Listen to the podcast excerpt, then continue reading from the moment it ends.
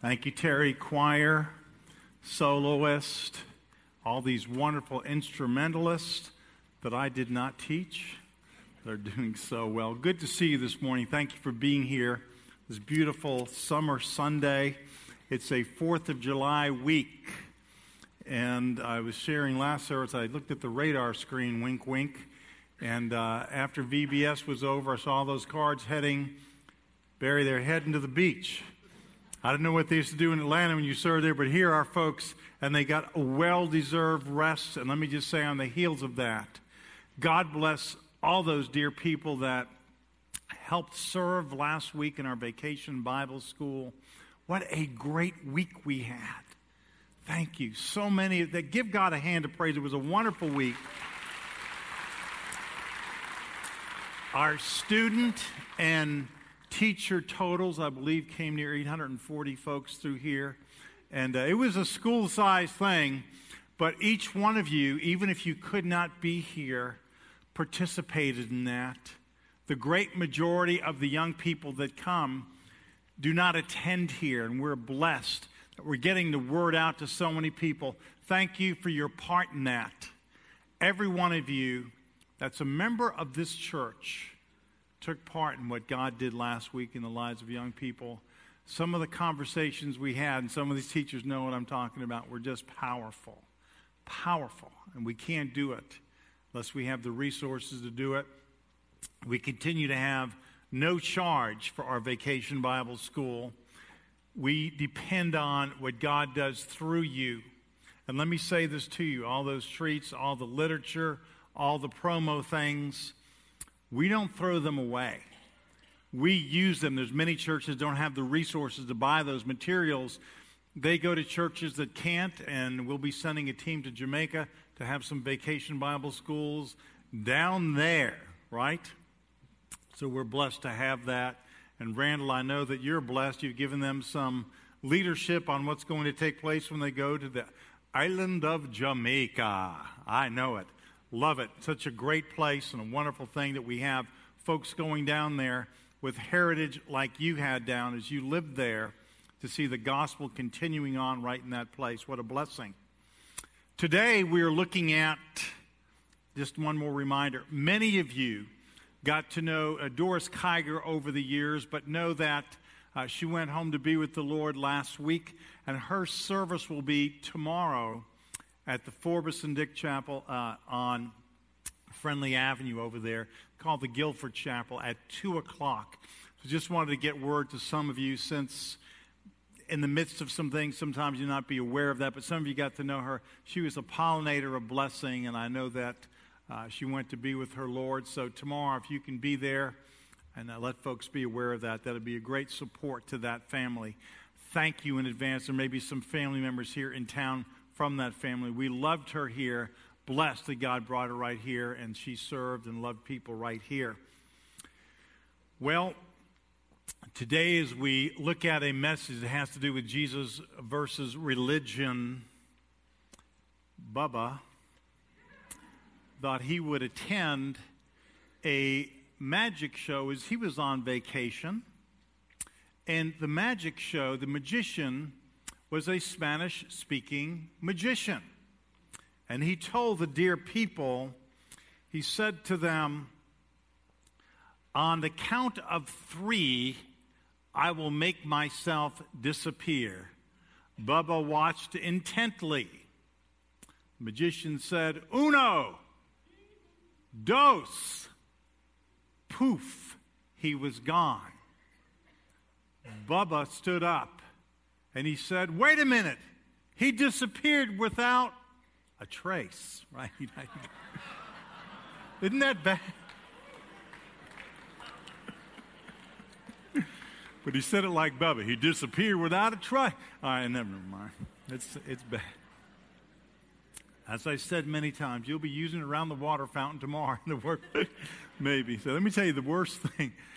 Anyway, what's it about? Well, it was no magic trick. That there came a day where Jesus is speaking in a synagogue and something incredible happened. What magic was the power of God in his life.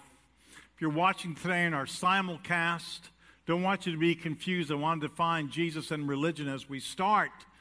And we welcome you, those uh, so many that have headed down to the coast. God bless you as you're watching the waves and eating bacon and eggs right now on the beach, wherever you are. Glad you're joining us today. Bottom line is religion. Religion is a word that's come into society. Probably uh, a lot of scholars agree, maybe the 12th century or so, give or take some years.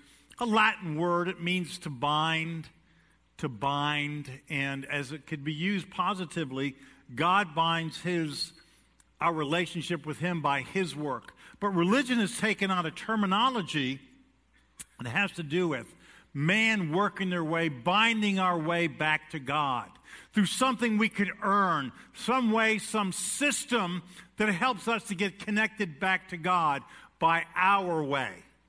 And we have those that exist all over the world today. Many people have a subjective religion. They think, I'll get to heaven my way. I'm a pretty good person. I'll get there. Friend, you may not call it religion, it's a religion. And in essence, anyone that says to the God of the universe, your sacrifice on the cross was not enough, or didn't exist or didn't count for me. I earned my way to heaven. Dear friend, let me tell you the bad news that will not get you into heaven. The good news is Jesus bound a way that we could get there. He did it all for us. He's the one that died on the cross for our sins and rose again. He is the only way to heaven, period. Narrow, it may sound dogmatic. I give you the message from God's word.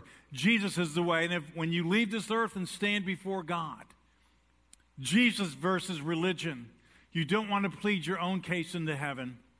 You want to have received the gift that God's already provided. So today, there's an episode in the Bible that's quite interesting.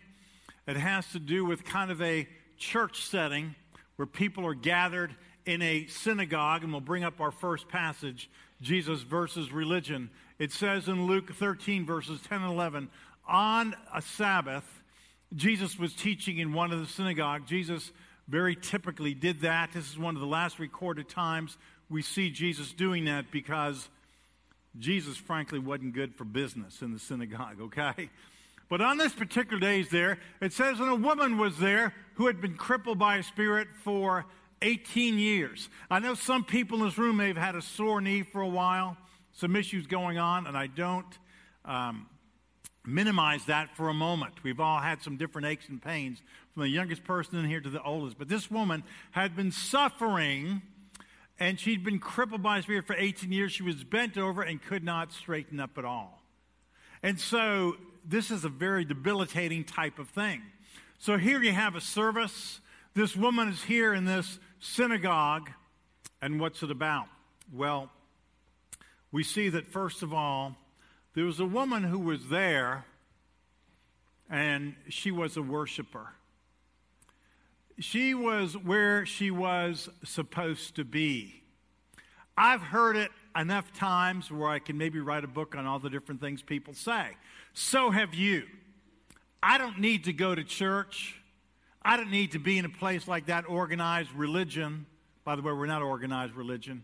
We're somewhat disorganized relationship with Jesus, but we're, we're, not, we're not a religion. I don't need to be, I can worship God in the woods. That's true. And I pray that wherever you are, if you're watching on the beach in simulcast or in the woods up in the mountain somewhere, that you're worshiping God and joining us. The bottom line is, though, right here, you see, I see people of different ages, different backgrounds, different pigmentation of skin. You came from different places. What we're making in a statement together is that we are a family that God has bought back. We come together and put little things aside to say we're worshiping the main thing, the Lord Jesus Christ, the creator of the universe. We get to do that together. We get to pool resources together. You see, it'd be hard for me as one individual to say, let's bring 840 people in here and I'll lead every class, do every activity, do all the nights, all of it. I can't. You can't either. But with a team of people, we can do things that are just beyond any one person's capacity as God works through an organization like this. That's why I said every single one of you that's a member of our church, whether you're here last week or not, took part in what God did. And young people had their lives changed forever because of the sacrifice and the blessing you brought in here. Thank you. Thank you. And thank you for helping train those leaders that went out there training our middle schoolers and our children that taught here. So we have this woman, she was a worshiper. And the bottom line is, I want you to see something. She was unaware of the fact that on this day she'd receive a blessing beyond measure.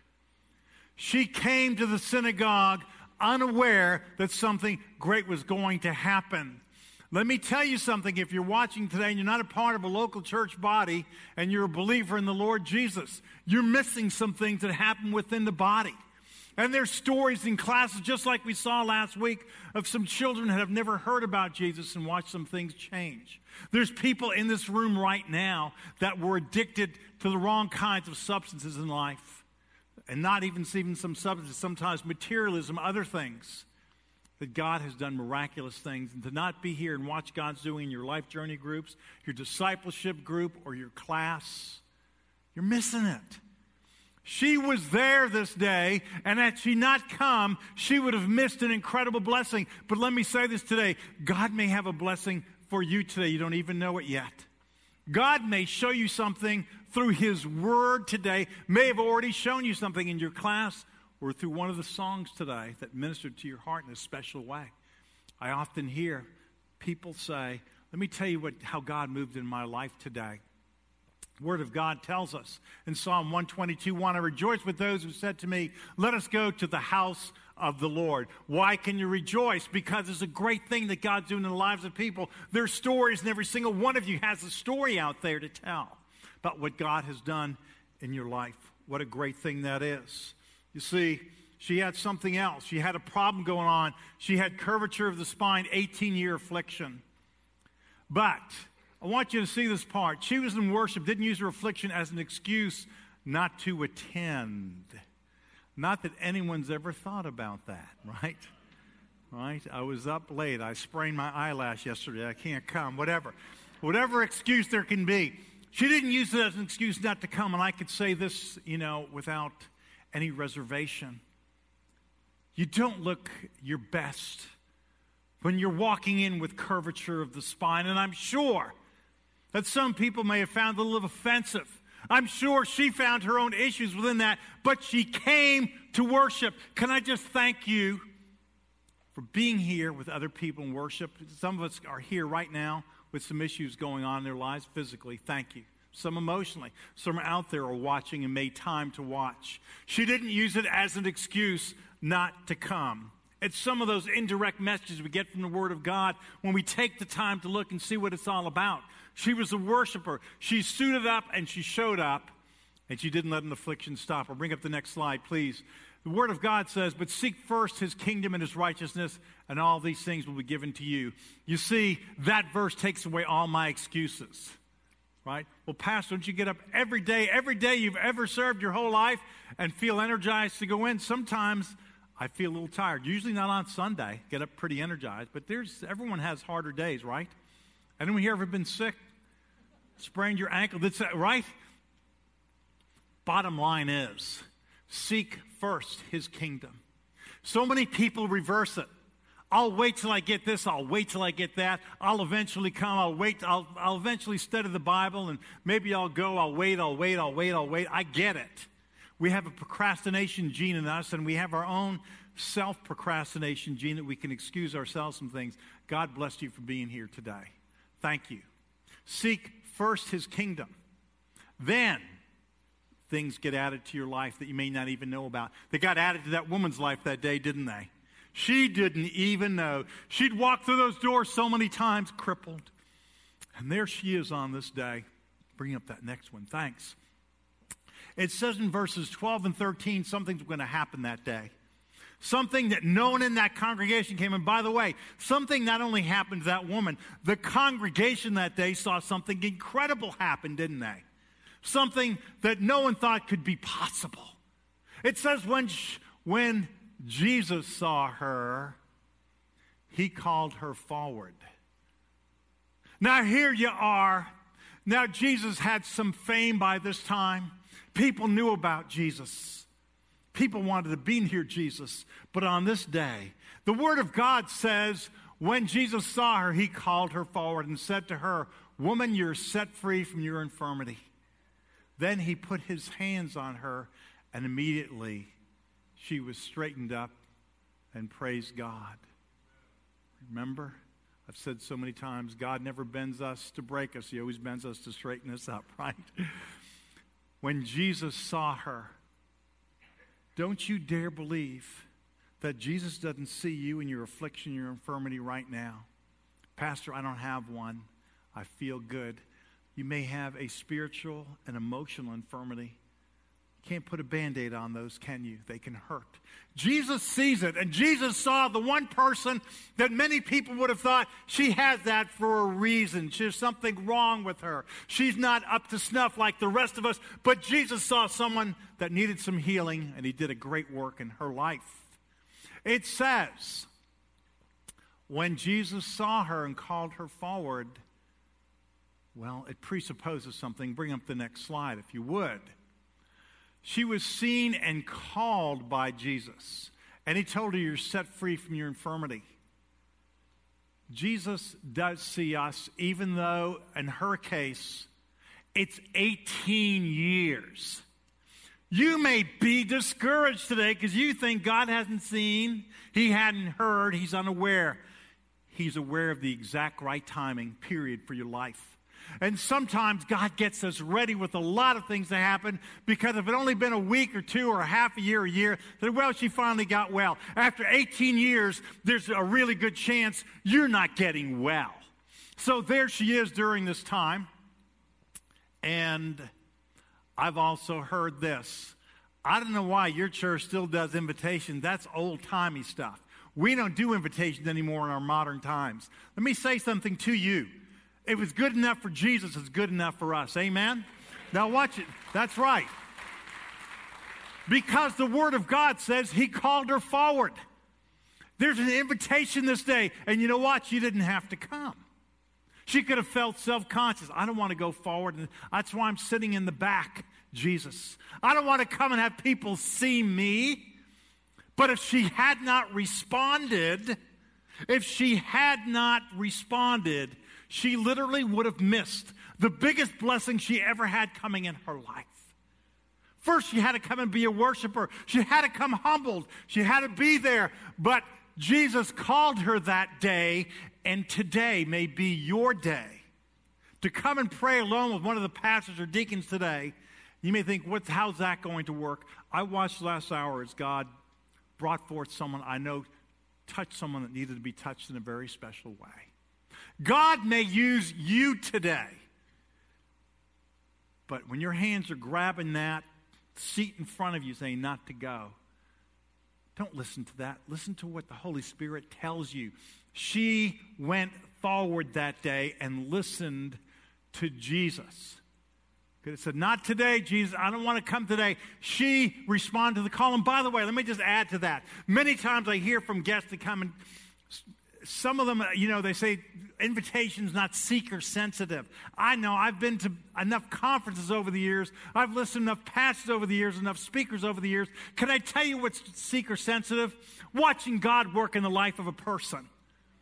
You know, some of the people have said they don't need Jesus don't need to offer an invitation. We don't want to stumble some of those people in there today. An invitation can give God the power to literally lead someone down an aisle, and some of you introverts, I know it's like, it's, it's, I don't know what it's like. It's bizarre. It's hard. I'm not minimizing that, but listen to God. He will always bless you. There may be someone waiting for you. They may not even be in this room. They may watch on the simulcast, and you may be the one that God pours the blessing through to touch that life. God wants to use all of us in a wonderful way.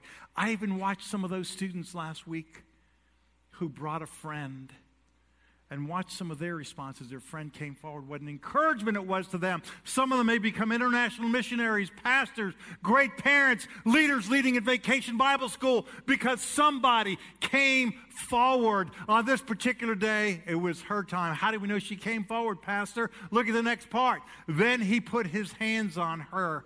A lot of people want to have the hands of Jesus on them, but not come forward. They want to stay anonymous. Listen, go identify with Jesus.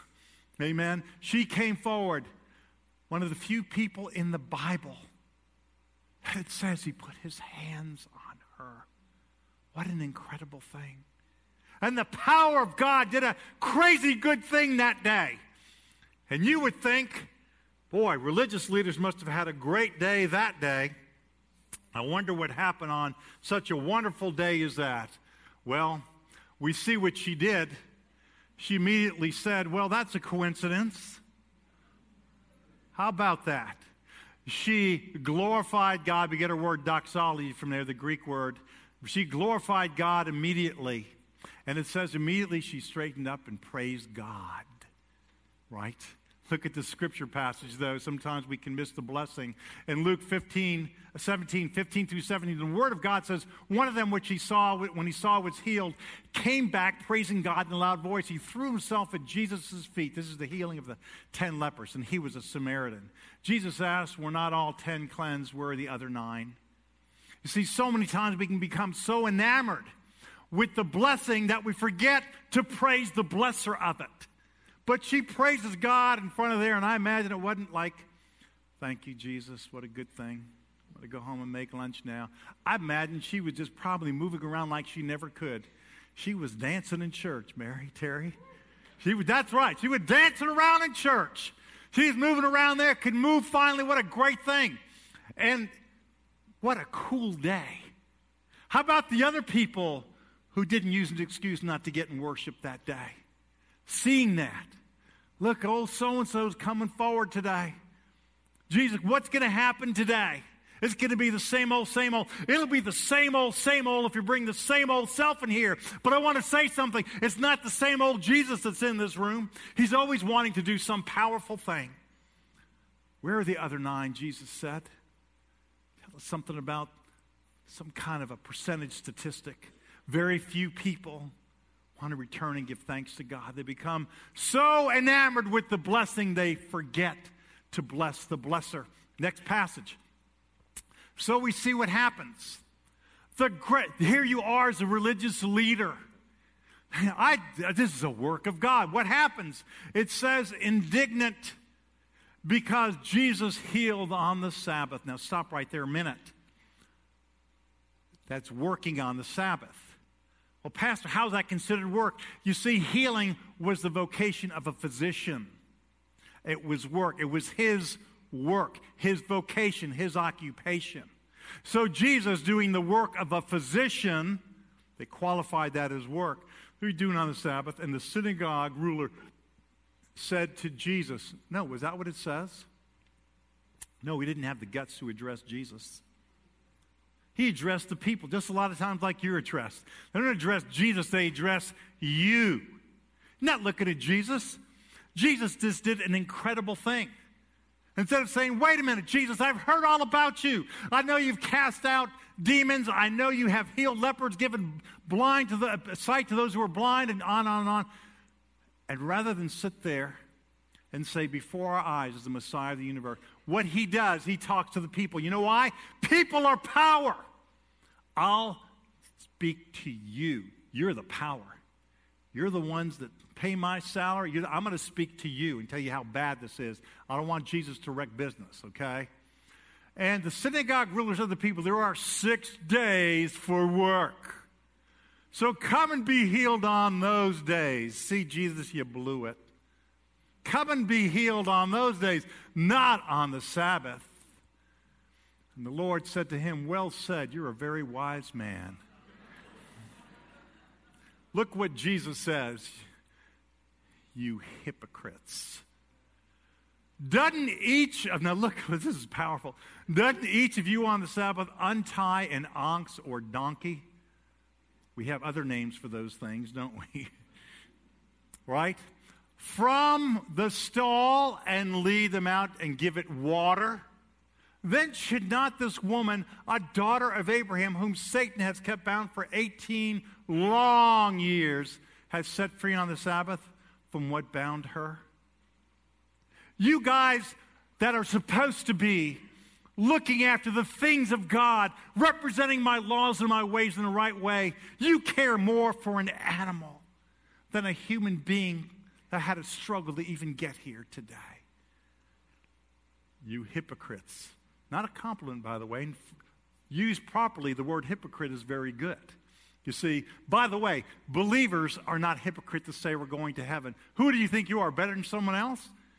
When people say that to me, I say, no, worse. Worse. But the thing that's not hypocritical about me, I know I can't earn my way to heaven, and my Lord and Savior died and paid for all of my sins. I put my faith and trust in Him. And because I've done that, He's my Savior and my Lord, and I'm way less pathetic than I used to be. And when I stand before Jesus Christ one day, I'm not going to say, God, my personal religion got me into here because I'm a pretty good person. I'm going to say, Jesus, if I'm allowed to speak, Jesus, I shouldn't be here. I could never earn my way here. And there's not one thing I could have added to the forgiveness you gave me on the cross when you bled and died in my place. But because I've received your mercy, you withheld what I deserved, and I've received your grace. You gave me something I didn't deserve. I can be here today. Thank you, Jesus. I'm dancing on the streets of gold. Amen. Because of what he has done, period. So let's see what happens. We see this. The indignant synagogue ruler had several faults. There's way more I could have put. In. First of all, he got angry with the people. Let's blame Jesus on you, right? He gets angry with the people because when that woman was praising God, you see what you just did? You clapped. You think the people sat there and said, That's terrible? They were probably having a great time too. At a, at a setting that I, my first ministry setting, I just say, you heard me say before, I resigned from it. I resigned from my first vocational ministry setting. I resigned 2,000 miles away from home with the only grandchild of my parents, with an expectant wife and no job. that shows how intelligent your pastor is, right? But I just got tired. I got tired of seeing some of the things take place inside of a local organized church that supposedly believed the Bible. That when I would pick up kids in a bus, unchurched kids, kids out of homes with substance abuse was taking place and other things, and put probably I, not, I put more children on the bus than we're supposed to, okay? And brought him into this movie one time, a Christian movie, in our youth lounge. And after that movie was over, some of those children never had any hope, never seen anything good happen religion, never been in a church, began to clap, just like you did. Isn't that good? And one of my synagogue rulers, stood up and yelled at the kids, Don't you dare clap in God's house. And she's yelling at the kids. I'm, I can not tell you exactly. I'm thinking I have to confess another sin. but I can tell you what I did say, and it probably wasn't. So let me just say, it probably wasn't the best thing. I, and I've God's given me some wisdom over the years to know better than to address it, but maybe not. I don't know. I just simply got up and yelled, Kids, you can clap anytime you ever want in this building. God doesn't live in this dump. He lives in a throne in heaven and he inhabits the hearts of people.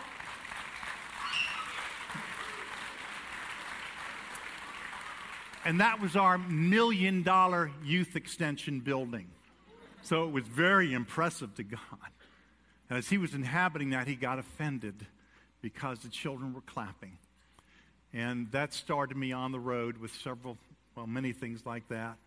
And said, God, if you ever let me serve again, if I'm ever allowed to lead something, if we can't get even that part right, let's just close the doors. If we can't get that right, let's just not say, let's not give the world another excuse to say, you guys are a bunch of losers. Your Jesus, you say, loves people, you don't love people. And God's not offended with people that are happy. I trust me, right? There's no worse advertising for Jesus. I mean, we're on our way to heaven. Jesus is really good. Come on. Now, I know every day is not a great hair day. I know there's some harder days, but I'm sorry. That was just absolutely egregious. And this is the same type of setting they have. You see, the indignant synagogue ruler, he had well, all these faults. He got angry with the people. They tie up heavy loads, put them on men's shoulders, and they themselves are not willing to lift a finger to move them.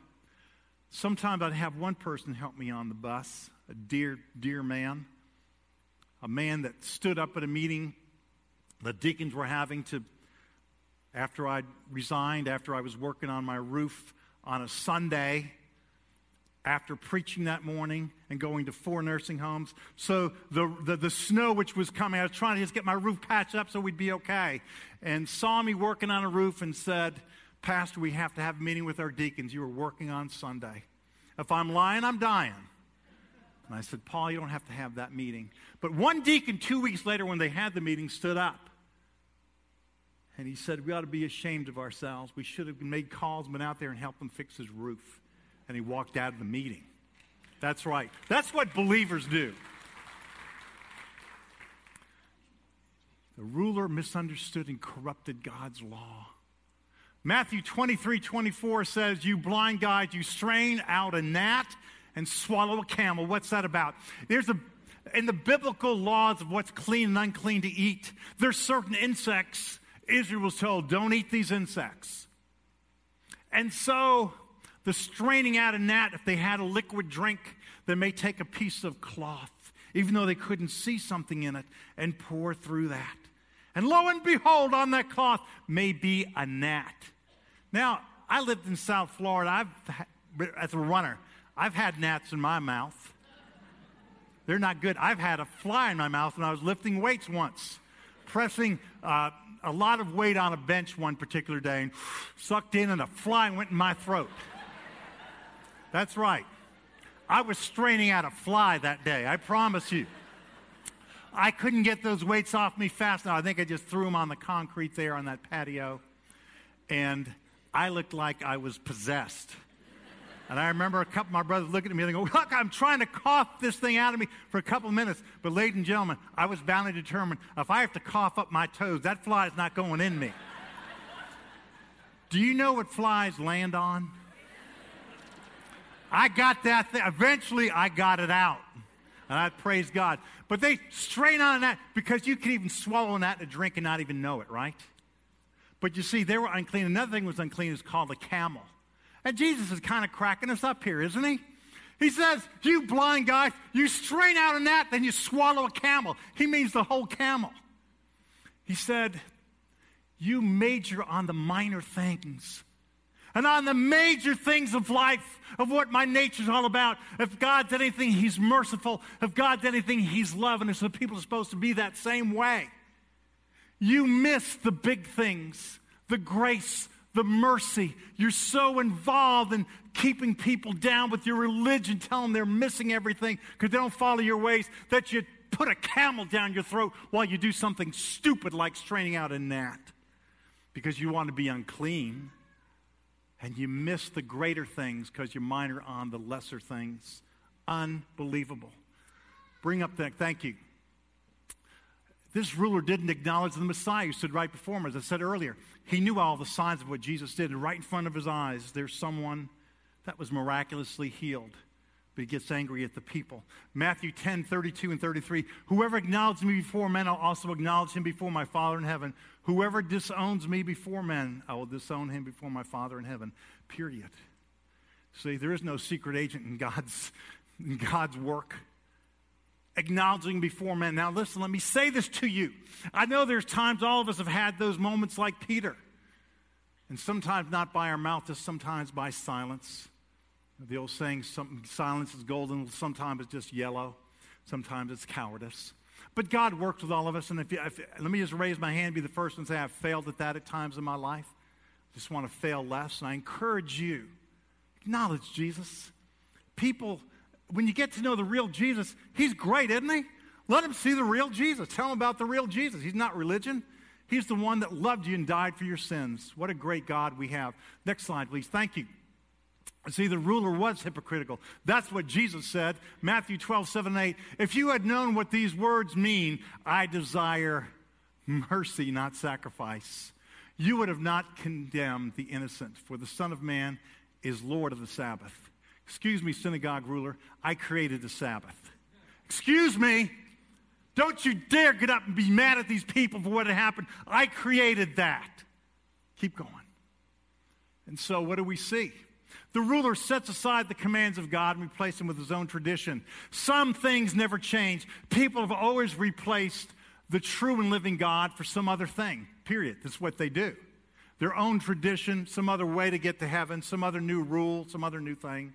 Mark 7, 6 through 9, he replied, Isaiah was right when he prophesied about you hypocrites that is written, These people honor me with their lips. Their hearts are far from me. They worship me in vain. Their teachings are but rules taught by men. There may come a day where a government may say to you, you have to bow down to our rules. And if they disagree with Bible rules, what are you going to do? There may come a day, even for some of us not that old in this room, that they're living under the standards of this world, a government, the educational system's already like that. If you don't follow the line, then you're a bad thing, a bad person. Follow Jesus.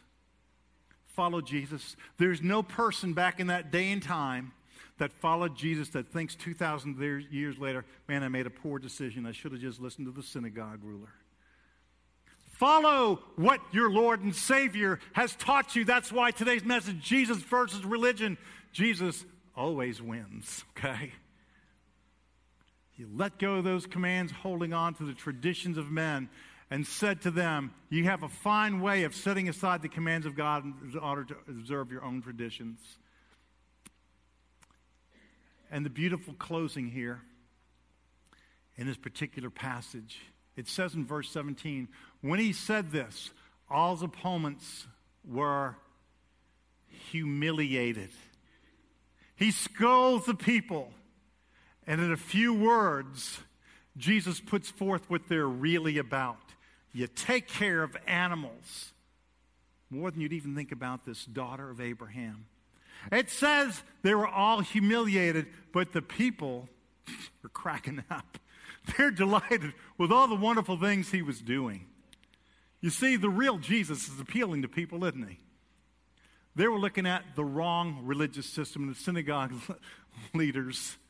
And the Thomas effect of Jesus' work and words still carries on today. In 1957, there was a World Series with a juggernaut team called the New York Yankees. I couldn't help it if I was born in New York City, and I followed them ever since 19, none of your business. It's been a long time. I was a kid in the 50s and 60s and watched those teams. This is a sports person. And followed the Dodgers until they went to the no longer called, I can't believe they even took that name, until they went to, to L.A. most people don't even know they were called the Dodgers because they were named after the Brooklyn guy dodging all the trolley cars in that crowded city. And then little did they know they were dodging traffic in LA. But anyway, there's a team, New York Yankees, just a couple of years before that, a few years before that. Do you know the Yankees won five World Series in a row? Now, listen, I have no dog to fight. It's sports is sports. It used to be a god in my life years ago. It's not now. I'm just telling you some history. So, when it came to the 57 World Series, this team that had left Boston a few years before, 1953, they left Boston. They were the Boston Braves. They went to Milwaukee. Eventually, they ended up, I think, in Atlanta, didn't they? So the Milwaukee Braves are in the World Series with the Yankees. But, and I've got a program from that World Series from 1957. It's cool. And there's a young, a lot of young guys in there. I mean, all the, the players, the names that you know. Hank Aaron was quite young in this. When you look at him, looks like a kid in here, along with some of the other players. But the Braves won in the seventh game. You see sometimes Everyone who bet on the Yankees, it's a sure bet. Always bet on Jesus. It's a surer bet than the Braves, even though, I mean, there's great players on that team. It was a great series, won in seven games. I tell you this Jesus isn't an underdog in anything, period. Today, today, God may be calling you forward to make some kind of response. I don't know what it is. Pastors, come forward. There's not enough pastors. Let's have some deacons up here. And something in your mind is telling you, God wants me to go forward. I don't even know why. Or you may know why. Come forward, pray alone, pray with someone. That coming forward many times means a commitment, something that that you're so moved by in your heart that you're willing to come forward and share with one of your pastors, deacons, or just share it alone on this altar because you made that step. There was a woman who went to a service one day, couldn't even imagine that it was her day to come forward. Today, God may use you to touch someone. Doesn't matter if you've known Jesus for 50 years, 100 years. Secondly, if you don't have a church home, we invite you to come forward as a candidate for membership. We'd love to receive you in that capacity today. Every believer needs a family. Every believer needs to be part of something bigger than themselves. And we invite you to come today, just like someone did last hour. It may be you. Don't mess with it. Do it today. And today, if you haven't yet received Jesus Christ into your life as your own personal Lord and Savior, God's offering a gift to you because religion can't save you, but Jesus will, and He did. The saddest thing in the world is letting that gift stay by the side and go to waste. And standing before God one day and say, God, I never did receive that gift. Don't reject the gift of what God's already done for you. What will I do with my life? What will happen then? Let me tell you this. The world says, Show me and I'll believe. God says, Believe and I'll show you. Here's a recipient of that. I questioned it. God gave me more family, more friends, more people I could ever even imagine. Look what God did. God bless you for not even waiting. Thank you. I'm going to ask you also to stand. Don't wait. They've heard God's word. Come forward as God has spoken truth into your heart.